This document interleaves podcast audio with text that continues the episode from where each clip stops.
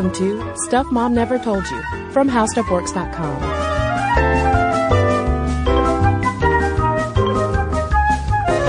Hello and welcome to the podcast. I'm Cristen. And I'm Caroline. And today we're talking about widowhood by the request of a listener who herself is a widow. She's a younger widow and uh, if memory serves, she is actually a war widow.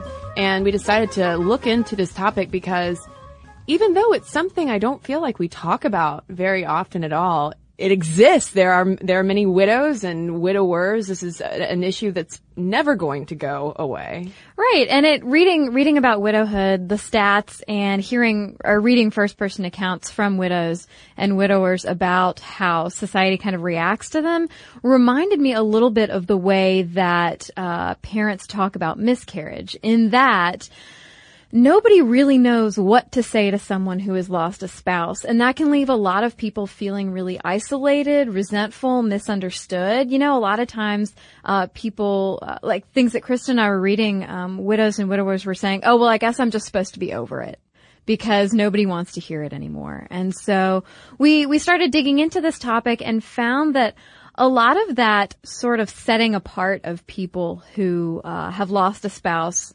goes way, way back. In fact, the, the word widow comes from the Latin word that means to set apart.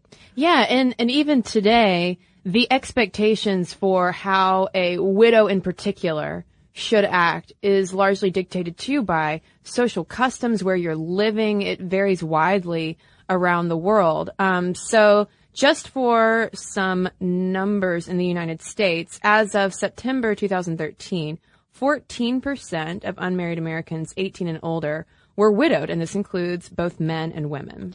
Right, and if you look at the age breakdown, because we tend to think of widows as older women, and that's certainly not solely the case, a third of women who have become widowed are younger than 60, and half of all women who will become widowed become so by the age of 65. And that's according to the Women's Institute for a Secure Retirement.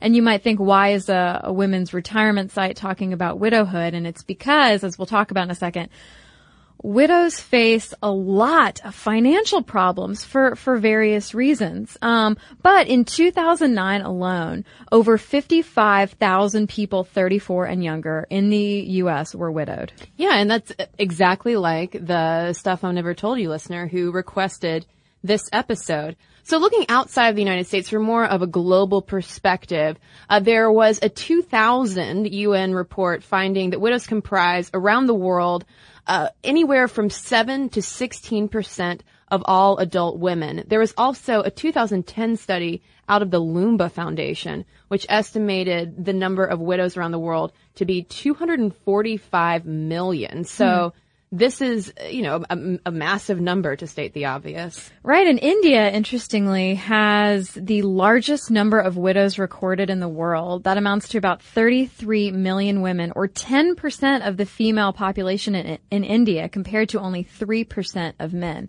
But only 10% of those widows in India remarry, which again, stay tuned. We're going to talk a lot about remarriage. And we also too have to talk about widowhood in this current era of warfare. If you look at areas like Iraq and Afghanistan, widowhood is a massive social problem because uh, a lot of these women are, are sent into poverty after they lose their husbands as casualties of war. So, for instance, uh, the New York Times reported that in Iraq, one in 11 women between the ages of 15 and 80 are widowed, and the United Nations estimated that in 2006, at the height of sectarian violence in Iraq, an estimated 90 to 100 women became widows every day during that violence. And then if you look in Afghanistan, the United Nations estimates that there are up to 2 million widows living there. And there is an article on this uh, published by PRI talking about how the widow's life often ends up becoming focused on begging, prostitution, and trafficking, and, and trying to find labor somewhere, but often dealing with issues of exploitation. And then, you know, if, if you look at the Syrian conflict happening too, this is also a massive problem. I mean, estimates are that there have been now up to 150,000 casualties from that conflict in Syria, and it's left a lot of women widowed, and a lot of kids without fathers, and this is a huge problem. And you have there's actually uh, something called uh, the the Street of Widows in a refugee camp in Jordan, just because of how many you know women and children have had to flee there after their husbands have been killed. Right, and that leaves whatever part of the world you come from. A lot of times when you're widowed, that leaves the woman in a really pre- precarious financial situation because a lot of the times the man is the sole breadwinner for the family, providing all of the money and supplies for both the wife and the kids. Um, and in general, if we're looking specifically though back uh, in the West and in America in particular, as women in general age, they become more vulnerable to poverty. Part of that is that we're outliving our husbands. Part of that is that maybe we're not making strong enough financial decisions when we're younger. Um, and that group Wiser points out that nearly a third of single women over age 75 are living in poverty. And it's worse for older widows. If women become widowed after age 60, they're usually in a worse uh, financial situation unless they happen to have substantial savings, pensions, or life insurance. But those are all choices that they would have made long before their spouse died. Yeah, and globally, these kinds of burdens are worse for women in developing countries. This is an issue that the United Nations and uh, nonprofit organizations and NGOs have really looked into uh, because, again, going back to that 2010 study out of the Loomba Foundation, of those 245 million women around the world that they estimate are widows, 115 million of them are destitute. And the conditions are worse, they say, in uh, areas like the Middle East where we're having so many women who are widowed due to warfare or in sub-Saharan Africa where widows are more traditionally abandoned by their husband's family or the issue of, of child widows. And we've talked about child brides before on the podcast. And, and in Bangladesh, for instance, uh, child widows between the ages 7 and 17 aren't uncommon, but when they become widows, they're often kicked out of school, mm-hmm. they're isolated. It's these same kinds of issues happening over and over again. Right, because we pointed out earlier that only 10% of widows in India remarry, for instance. And a lot of that does have to do with the view of widows, that they are somehow tainted. They're somehow like a poisonous plague on society that, and they have to be cast out.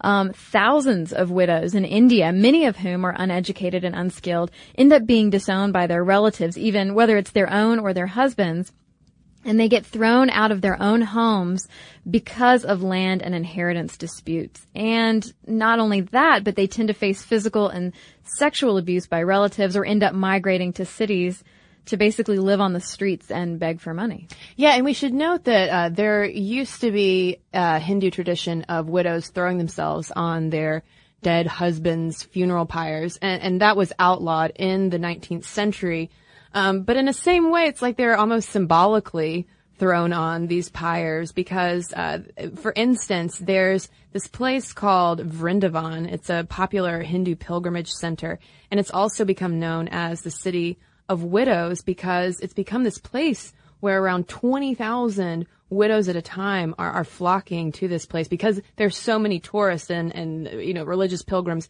who are going there that they can sustain themselves on like food offerings mm-hmm. or uh, you know like uh, financial offerings that they might be able to beg for. Um, but it's there. There's no social structure in place to take care of these women. Right. Exactly. Um, and that's, I mean, that's something that we've seen historically as far as widows um, oftentimes having to kind of band together to even be able to survive. But then you have exa- other examples, international examples of, for instance, widows in Mali having basically passing down their poverty to their children because once you're a widow and you're abandoned by your peers or your family, it's hard to break out of that cycle of poverty. And if you look at West Africa, the Igbo culture, those widows there uh, suffer a disproportionate amount of ritual cleansing compared to widowers. Um, and basically anyone who fails to fulfill the requirements of the rituals risks social exclusion. And it's this whole list of things that they face. They have to wear rags or they have to drink dirty water, things like that. But the most common uh, ritual cleansing uh, thing is scraping the widow's hair. Uh, usually the the deceased husband's female relatives will scrape off the widow's body hair. And we should note that, that some of these traditions are in place because of beliefs about uh, the ritual cleansing being part of sort of excommunicating this woman from her husband's spirit so that he won't come back and haunt her. But obviously, there's a lot of brutality that goes into that. And um, in, in some countries, such as Ghana and Kenya, certain cultures there will also include cleansing sex, wherein the widow will be forced to have sex with either a brother-in-law or even the first like male stranger that she encounters as a part of these cleansing traditions. And so there have been some laws that have been enacted in these areas to put a stop to it. And obviously there are, you know, nonprofits that are working to sort of re-educate people on these kinds of mourning practices, but it's definitely something that is still happening. Right. And what I found kind of both interesting and tragic about all this, eh, which we kind of mentioned earlier, is just the fact that a lot of the way that widows are treated today has so much to do with the way that we have historically treated them. And there was this great book. Uh, it was basically a compilation of chapters on widowhood by various authors, and it was edited by Jan Bremmer and Lourens van den Bosch. It's called Between Poverty and the Pyre, Moments in the History of Widowhood. And it had this incredible rundown of basically the history of how widows are viewed and treated. Um, they've always been considered a marginal group. That is nothing new. Um, people have never quite known how to treat widows. Like I said earlier, the, the Latin term for widow comes from the word meaning to place apart, but the word for widower really didn't come around until much later. There is no masculine term in Latin or Greek to match the term, and in Anglo-Saxon languages, a masculine form didn't appear until the late 14th century. Yeah, and so Bremmer and van den Bosch theorized that the reason why you have widowerhood having such a, a shorter linguistic history is that the, the, very concept of widowhood affects male identity much less than widowhood has on female identity. And that's also a big reason why we're focusing more on widows as opposed to widowers in this episode because a lot of times eh, widowhood doesn't, I mean, not to, not to say that, that men eh, historically and today don't grieve and feel a massive loss. But socially speaking, it's not as much of a blow right. for them. Right. And Bremmer and van den Bosch point out that because widows are sort of considered this marginal group, that's probably why they haven't received very much attention. Um, and unlike widowers, their lives have been controlled by so many rules, both social and legal, really. Yeah. And, and another thing they point out too is how a lot of times when you read about widows historically or kind of think of them as a group, they're either framed as the poor widow mm-hmm. or the super wealthy, privileged widow who doesn't have to deal with all of this other awful stuff that the poor widows have to deal with. But they say in reality, you find widows among all social strata, but the fact that we really only hear about them kind of on the margins is yet more evidence of how they're often overlooked even by scholars. And how widows are defined really uh, depends on what country you're in, and then what country you're in. That depends on what culture in that country you're talking about. In ancient Assyria, for instance, the term was reserved for previously married women who had no male protection or means of financial support. Basically, you were only a widow if your husband and your father-in-law were dead and you had no sons. So that was like a pretty, pretty high bar to, to uh, constitute being a widow. Then, you know, Cristen mentioned the, the separation between the poor classes and the upper classes as far as widowhood is concerned. And Roman upper class widows were able to live quite comfortably. But that whole ideal in Roman culture of the woman who'd been married only once really could only be an upper class phenomenon because that meant that you had enough money or your family had enough money to let you maintain that ideal of like the chaste, never remarried widow. Right, because if you're looking into the history of widowhood, it, you're looking at the role of these women who don't have, you know, male financial support, which would have been crucial in these times when women were really relegated to just looking over domestic affairs. Their roles were to be housewives and mothers. And mm-hmm. so if they are not either and yet they are older, then what are they gonna do?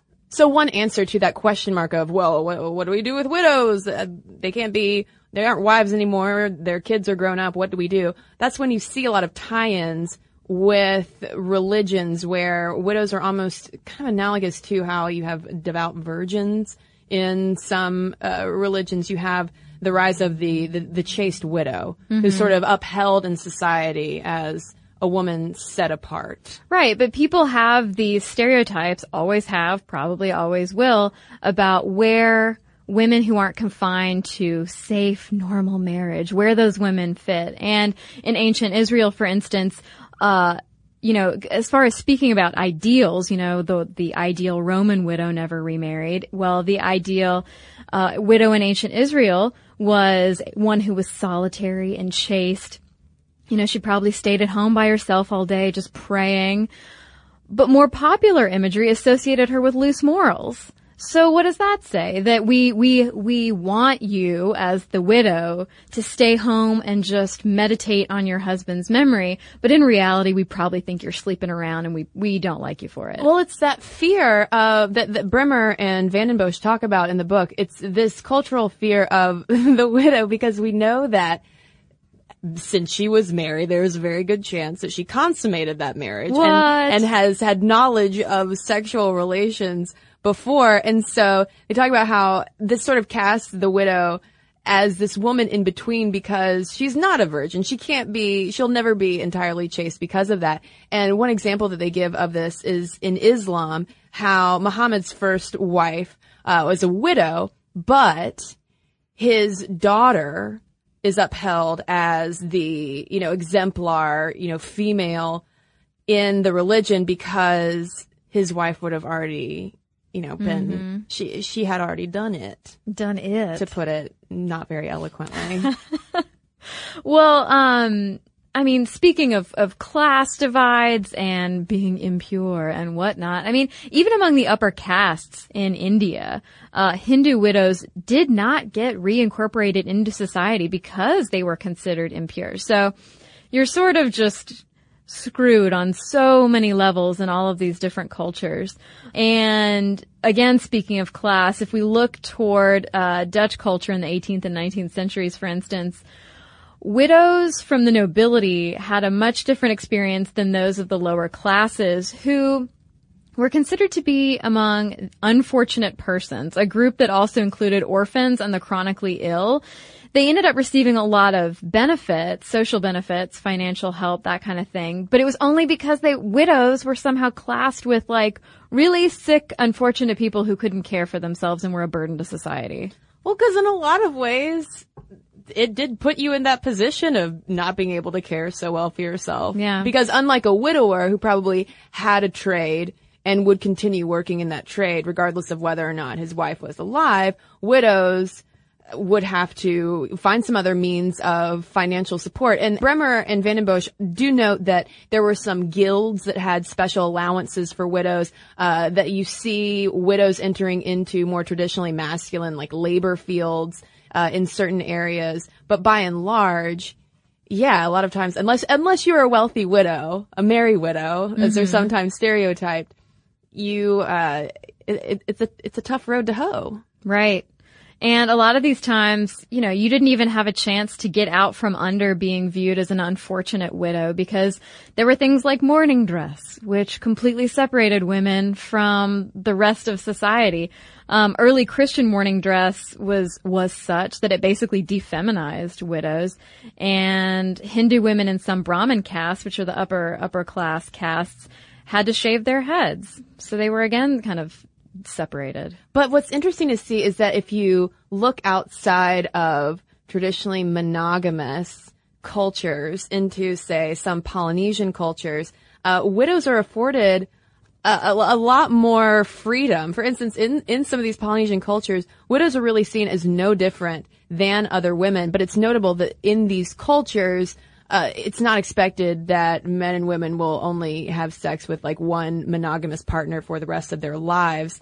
Um, and so widows, divorced women, and even younger unmarried women are all, you know, having sex. Right. And it's not looked down upon. Yeah, I mean, if sex is seen as a normal, healthy thing that uh, consenting adults engage in, which, my, my, imagine that.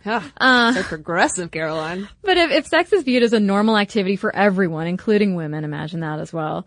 Um, and monogamy is really not expected of anyone, then that's one less thing that you have to look down on someone for, you Right. know? And so they have a little bit more flexibility in, in bouncing back, so to speak, from being widowed.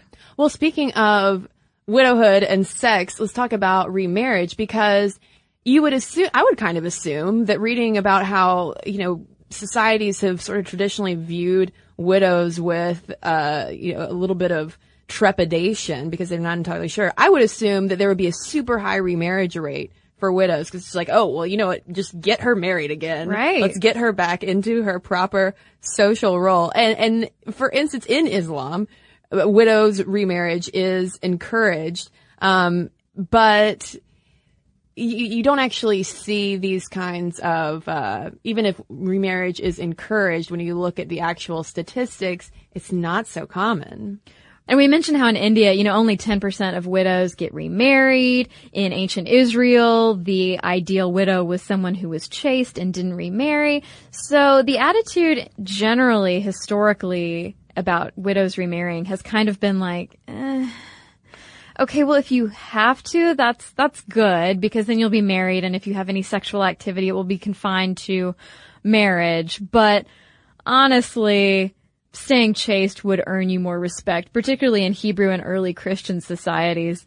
Because, you know, they said remarriage is better than sleeping around, especially if you're young, because kind of people look at young widows as like, well, we don't want to, you know, have you sleep around. We should probably get you remarried to someone. Um, but when you, that's sometimes that's only possible for upper class women. If you look at China during the Qing period, which was 1644 to 1912, elite women, widowed before age 30, were honored as exemplary if they remained chaste until 50. And again, like we said before, I mean, sometimes that is only possible if you're part of that elite class, if you have enough money and social standing to be able to not remarry.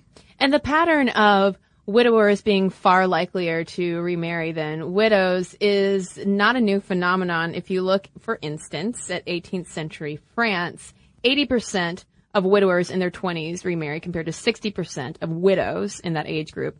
Uh, and then if you move up to widowers and widows in their 40s, 52% of the men get remarried compared to just 20% of the women. So it's clear that like the older you get, the wider that gap grows. Yeah, it's the same in Dutch society in the 19th century. You have three times as many widows as widowers. But why? Why was widowerhood such a less permanent situation than widowhood? There are all these theories on age, you know, women of appropriate marrying age, young pretty things were, were drying up basically. Uh, you have theories about women outliving men, et cetera, et cetera, et cetera. But women in Western Europe really didn't start outliving men until relatively recently. Instead, the authors posit, we have these issues of gender norms and ideals, power relations behind people of different ages, and sexual division of labor that influence the frequency of remarriage and whether it's even proper. Yeah, I mean, I think that all of it relates a lot back to a sexual double standard, wherein, you know, like after it is known that a woman has sex, especially back more in, in these historic days when we're closer to the era of, you know, women very much as second class citizens and treated as property, uh, in marital arrangements because you have to remember that getting married for love is a much newer phenomenon. This wasn't coming about until like the 18th and 19th centuries with the Industrial Revolution. And so, you know, if, if women are being considered property, then of course a widow is going to be considered quote unquote damaged goods as mm-hmm. opposed to a widower who he's just another guy. Right. Now, Cristen mentioned as far as property goes, um, she mentioned the guilds in Dutch society that sort of help support widows of various classes. And sometimes looking at those professional groups, especially if you move over to France and England, a lot of times women would end up entering some of those professions in their husbands' places. But something interesting happens with gender identity. Um, women who were reclassified as basically honorary men when they took over for their husbands in their various professions or businesses or whatever were essentially flouting their female identity. And so you could argue that maybe that even makes them less remarriageable in a way. And in addition to perhaps taking over their husband's jobs in some cases, you, and this is something that you'd still see today, uh, in 18th century France, it was again very common for widows and spinsters, oh, that word, to be living together in order to share chores, the cost of housing, and also provide some f- sort of family unit for each other. There, Mm-hmm. there are these, it was very uncommon for women to be living on their own away from a father or a, a brother who had some financial means or a husband. Right. And so that marginalizes them if it's a bunch of women folk living together. Oh, bunch of crazy cat ladies, right? Well, it also marginalized them too, and this is this is pretty obvious, I would think, when a lot of women are faced with, okay, I have no man to care for me or provide for me, but I have to put food in my kids' mouths. A lot of them would choose, basically, turn to professions that marginalize them themselves, whether that's prostitution or theft, because um, in 18th century France and Britain, you have a lot of widows in the judicial record for prostitution and theft. And why is that? They kind of have to do whatever they can to feed their families. So the question then is clearly the history of widows is one of marginalization, unless you're an upper class woman. But even if you're an upper class woman, there's still all these social rules for how long you have to be in mourning, whether or not, you know, you, you have to be perceived as chaste or whether you can remarry. It, it's really not up to you mm-hmm. what happens with your life. So the question is, that was what life was like for widows then, and we've talked some about how you still see roots of those traditions still in developing nations. But what about today in the West more? What, what, what is it like for widows? And we'll talk more too about widowers when we come right back from a quick break.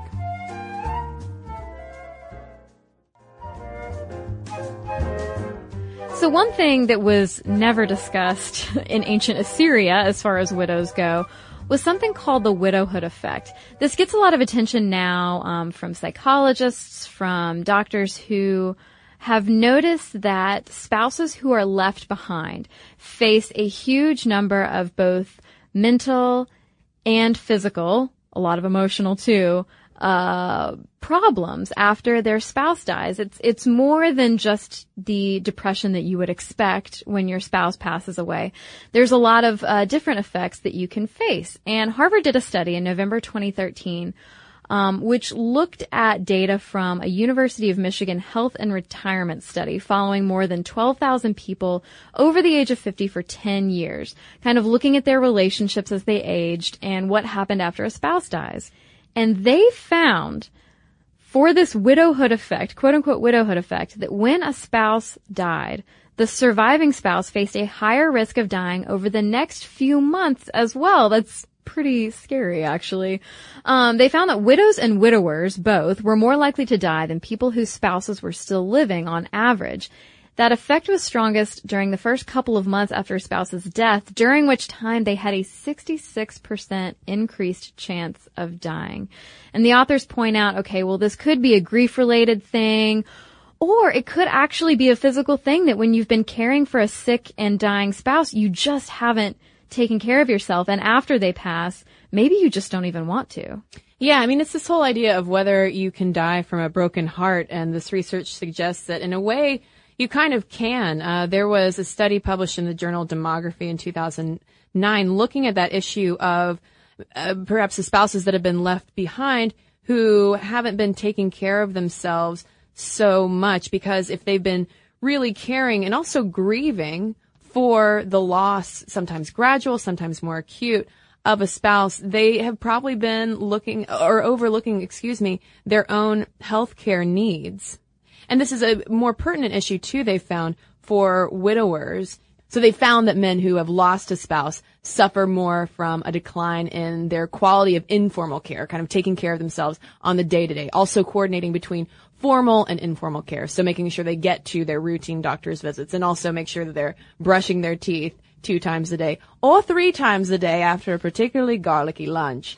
Um, and also, uh, they suffer from a decline in advocating and communicating in medical settings. And this kind of points to, I mean, this is also very heteronormative, uh, finding because it's looking at male female relationships, obviously, but they think that this really illustrates women's centrality in the what's termed the household production of health. It's often the wife looking mm-hmm. after the dad. This makes me think of Caroline, how my parents who have been married decades, my mother still makes my father sandwiches.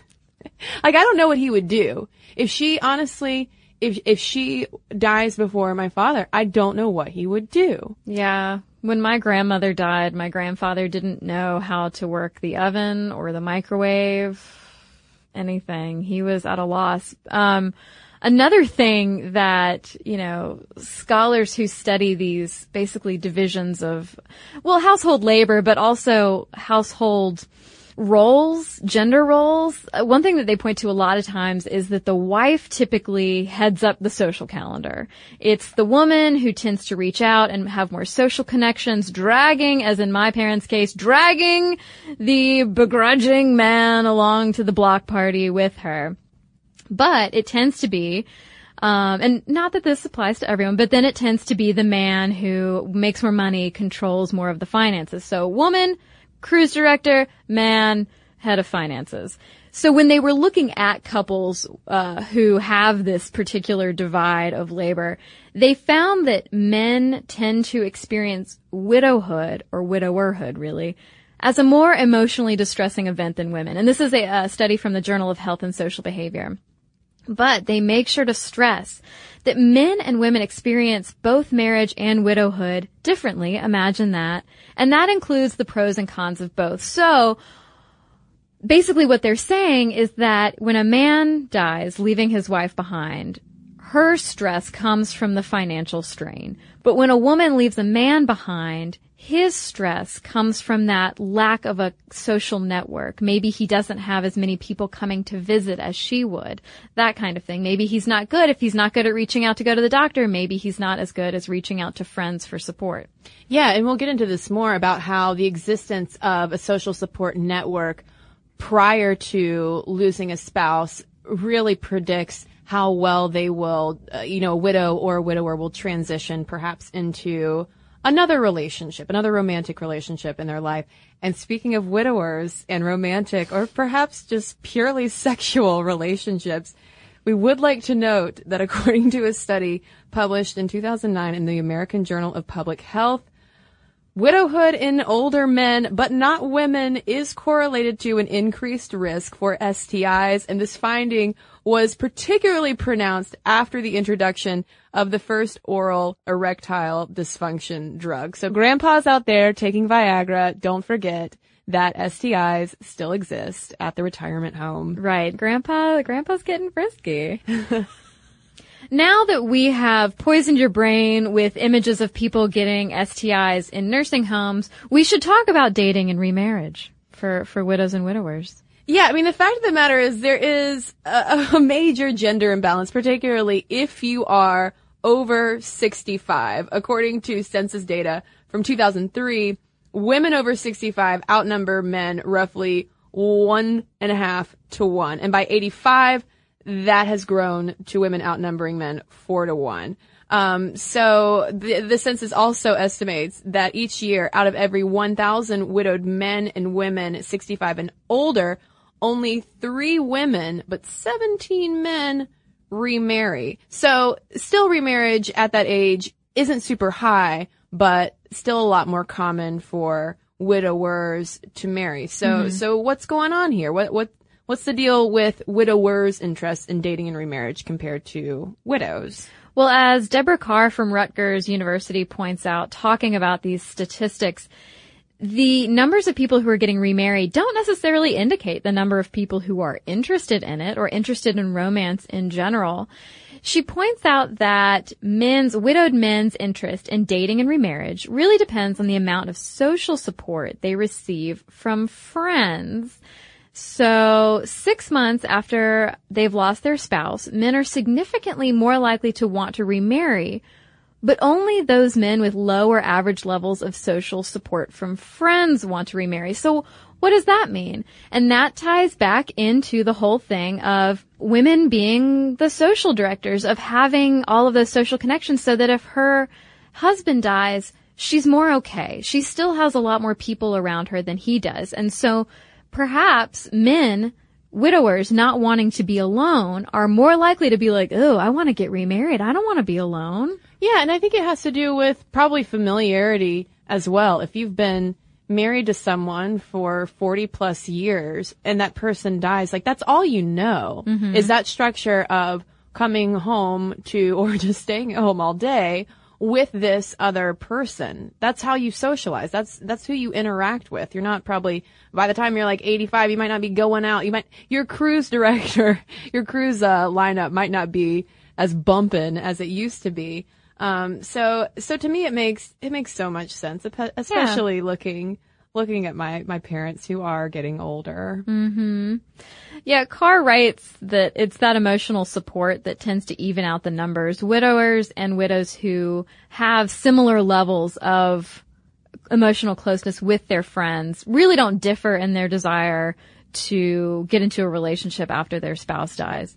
But what about younger widows? Because we mentioned at the top of the podcast that this topic was requested from a younger widow. Um, there are, I mean, going back to those statistics we were talking about too, in terms of widows during wartime in the United States, there have been now uh, over 6,700 casualties from the wars in Iraq and Afghanistan. And so clearly there are, there are widows stateside and there are younger widows who are dealing with this as well. And, and there was also the statistic you said, Caroline, of uh, 56,000 widows under 35 in the United States in 2009 alone. But according to a study that came out in the Annals of Clinical Psychiatry, there's still some, uh, appears to be some conflict, not surprisingly, with remarriage. So it found that women express more negative feelings about forming new romantic relationships. We tend to be a little more hesitant no matter our age.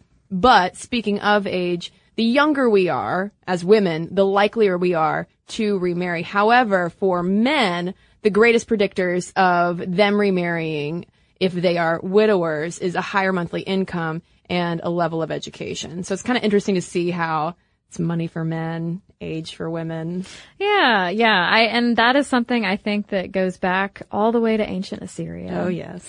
Um, and consistent with other studies, that same clinical psychiatry study that Cristen just cited, looking at those first two years of widowhood, that first early window, found that by 25 months after the spouse's death, 61% of men and 19% of women were either remarried or involved in a new romance. And so there's that same, there's that same divide again. Yeah, and one story that I read before we came into the podcast studio, uh, more recently, uh, this was reported on in the BBC about how there are some proposed legislative changes in the UK that would allow widows, like military widows, to remarry and continue receiving their deceased husband's pensions because there have been cases where women who have been, you know, receiving these pensions from the government for their husband's deaths have not been able to afford to remarry because they would take such a financial hit mm-hmm. losing that pension. And these women aren't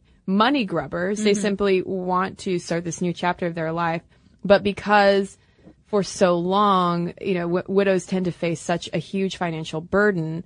And at least in this case, uh, the, the social support has not really been there. It's kind of been like, we'll help you as long as you don't remarry, which doesn't seem like a, a much of a fair deal. That seems like everything we just talked about. Yeah. For the past couple of centuries. Well, and on top of the the lack of more like federal support, perhaps government support for for widows, just think about the day to day social support in terms of. I, I'm sure for, even though there aren't discrete rules in American culture to the same extent as you might see in, uh, you know, developing nations where you have these distinct cleansing rituals that you have to go through. I think there's still this question of, well, how long do I need to be in mourning? How long, you know, when can I start to date? How soon Yeah. is too soon? And what are people going to think if I do want to start dating again? I mean, will they mm-hmm. think that I'm just, are people going to think that I just don't care anymore about my deceased spouse? What, I'm sure that they're caught in limbo sometimes. Yeah, it's it's got to be rough because someone's going to judge you almost at every step of the way. I would think, as far as if you're dating too early, maybe maybe your husband's family thinks you're dating too early, or maybe your friends don't think you're dating early enough. Maybe they think you need to get back out there and just stop talking about it, stop thinking about it, get over it. But mm-hmm.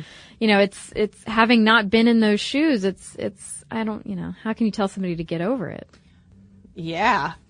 prolific writer Carol Brody Fleet, who wrote the book Widows Wear Stilettos, a practical and emotional guide for the young widow, basically says, you know, you're not a weirdo if you want to, to date or remarry eventually. And for all of those people giving you different types of advice on how you should live your life and get over it or not get over it, she says to, to really kind of take them into account, accept the advice and the words of wisdom and kind of find your own appropriate path. She, she warns you that your friends are gonna move on before you do. That doesn't mean you should hold on to the people who are jerks and don't support you. You know, maybe you need to reevaluate some of your friendships after you go through this life experience, but you know, she, she warns readers that, you know, it's, it's a hard road and it's kind of, you're kind of on it by yourself. Well, and what stood out to me, as opposed to a lot of the topics that we talk about on the podcast, it's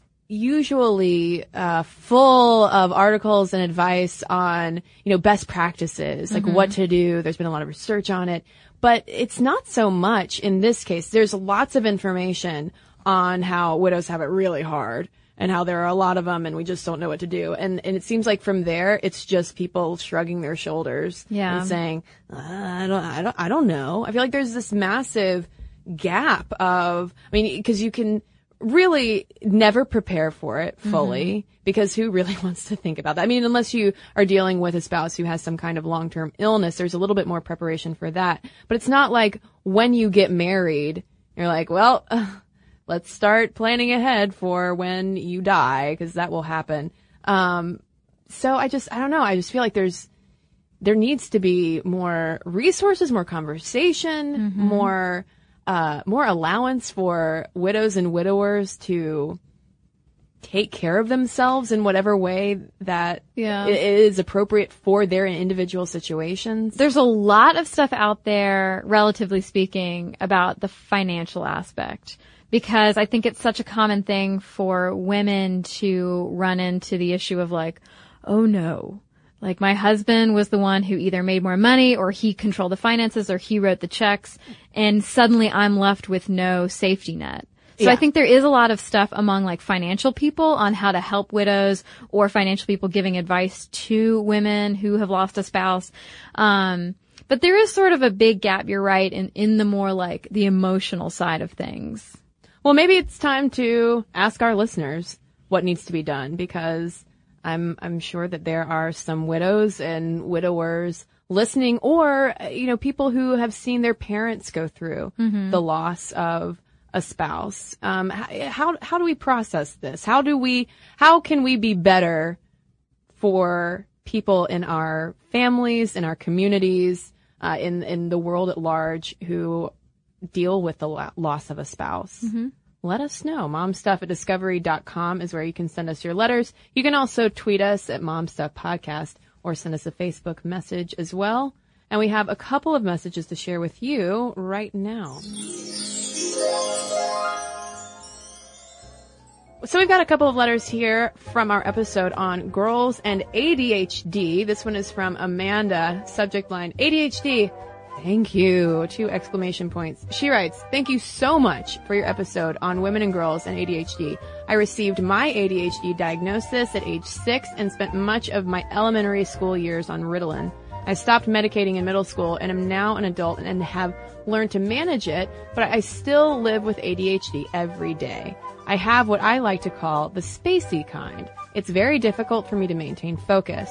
For instance, and this happens every single day, a colleague will approach me at my cubicle to discuss an issue, but another conversation will be happening a few cubes over, and I can't help but have one ear in each conversation. It's simply impossible for me to listen to only the person talking to me, and it makes it hard when they walk away, and I have no idea what they said. Anyway, it's great to hear attention is being drawn to women and ADHD because it is so often identified with hyperactive men and boys. So thank you so much. I am very grateful. Well, thank you, Amanda. So I have a letter here from Ashley who says, as a female with ADHD, it was very hard for me to get an actual diagnosis so that I could get help in school. I have several teachers who just write it off as I am, you mentioned, a little bit dreamy or an airhead because I don't show any signs of hyperactivity. I do, however, understand the imposter syndrome feeling as I make A's and B's in school, but I have to work so hard for them that I spend upwards of 15 hours a week studying and doing homework, while little Susie classmate makes A's and B's without making hardly any effort. Which makes me kind of angry actually because of the competitive and perfectionist traits that I have. Also, because of this, I have had to take an antidepressant ADHD pill mix. This has absolutely been a wonder drug for me, and when reading the forums, when I was looking up what kind of pills I was going to have to take, I discovered there are so many people like me who have to take an antidepressant and ADHD pill, which for me is Wellbutrin. This made me feel a lot better about it. Again, thank you for covering this topic on your podcast. I hope many girls and women will feel better that they are not alone, as it is a terrible feeling that everyone seems to, quote, have it together, and you don't. Oh, and she says, P.S. I have also been given the little keyring with the remote in case you lose your keys. I lost the remote too. Don't feel bad. so thank you, Ashley. And thanks to everybody who's written into us. Momstuff at discovery.com is where you can send us your letters. And for links to all of our social media, every single one of our podcasts, videos, and blogs, there's one place to go, and it's stuffmomnevertoldyou.com. For more on this and thousands of other topics, visit howstuffworks.com.